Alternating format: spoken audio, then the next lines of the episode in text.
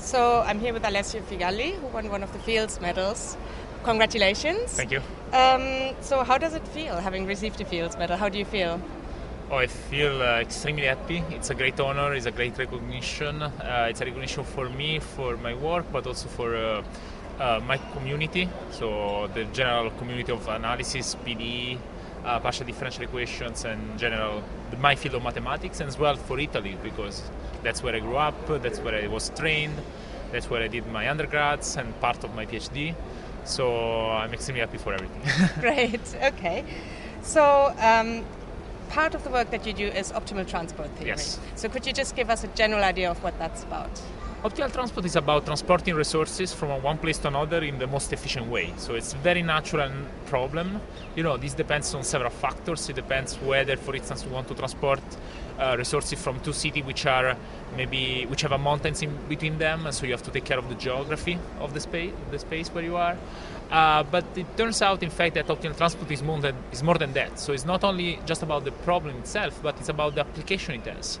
So in my case, I found application of optimal transport in the in clouds. So in fact, this the fact that clouds can move optimally they, because they want to dissipate uh, as the, le- the least possible energy, and so there is some optimality in nature.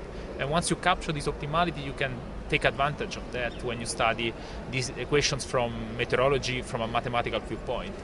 And the same kind of principle is also when you study crystal. You want to understand how uh, the shape of crystals, how crystals are influenced uh, by external forces, uh, in general by maybe heating.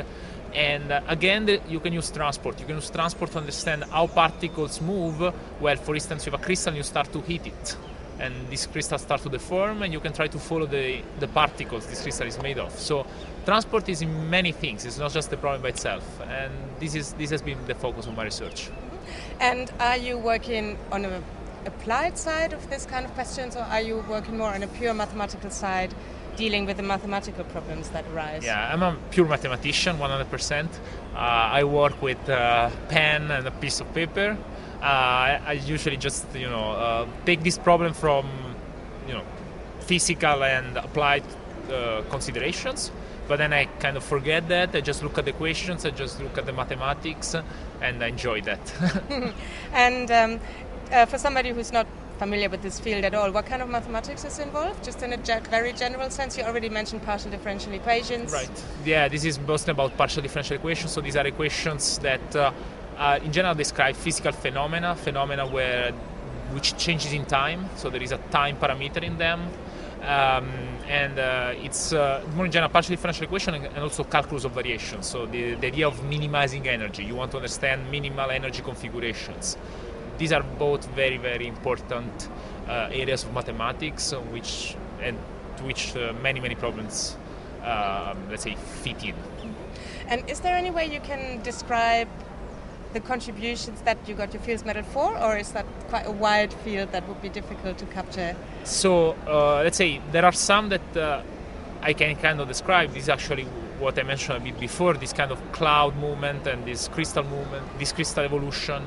So um, two of my main contribution has been exactly, exactly to apply optimal transport to this field.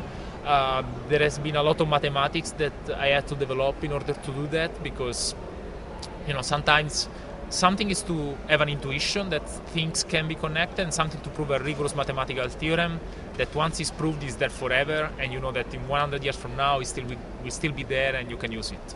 So i think these two areas of uh, crystals and clouds are the easiest one to explain. Uh, there has been more mentioned uh, also in the laudatio for my Fields medal about uh, um, you know application to probability and a few more things.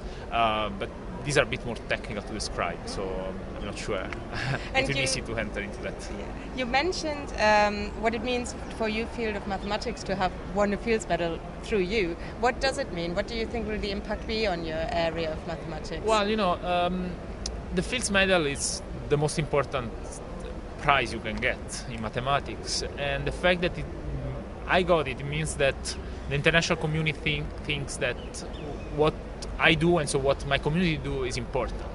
Uh, they recognize it, they recognize the value, and uh, so this is this will be fantastic for the community I think because this means that people, you know, I can see this on myself. It means that people value what I've done, and this gives me motivation to continue in that line of that research.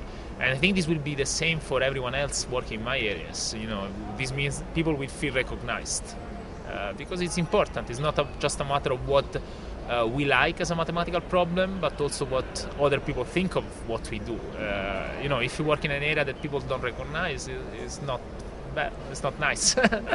okay, well, congratulations again. Oh, thank you so much. I hope you enjoy the rest of the conference. Thank you very thank much. You. Yeah, Thanks. a pleasure.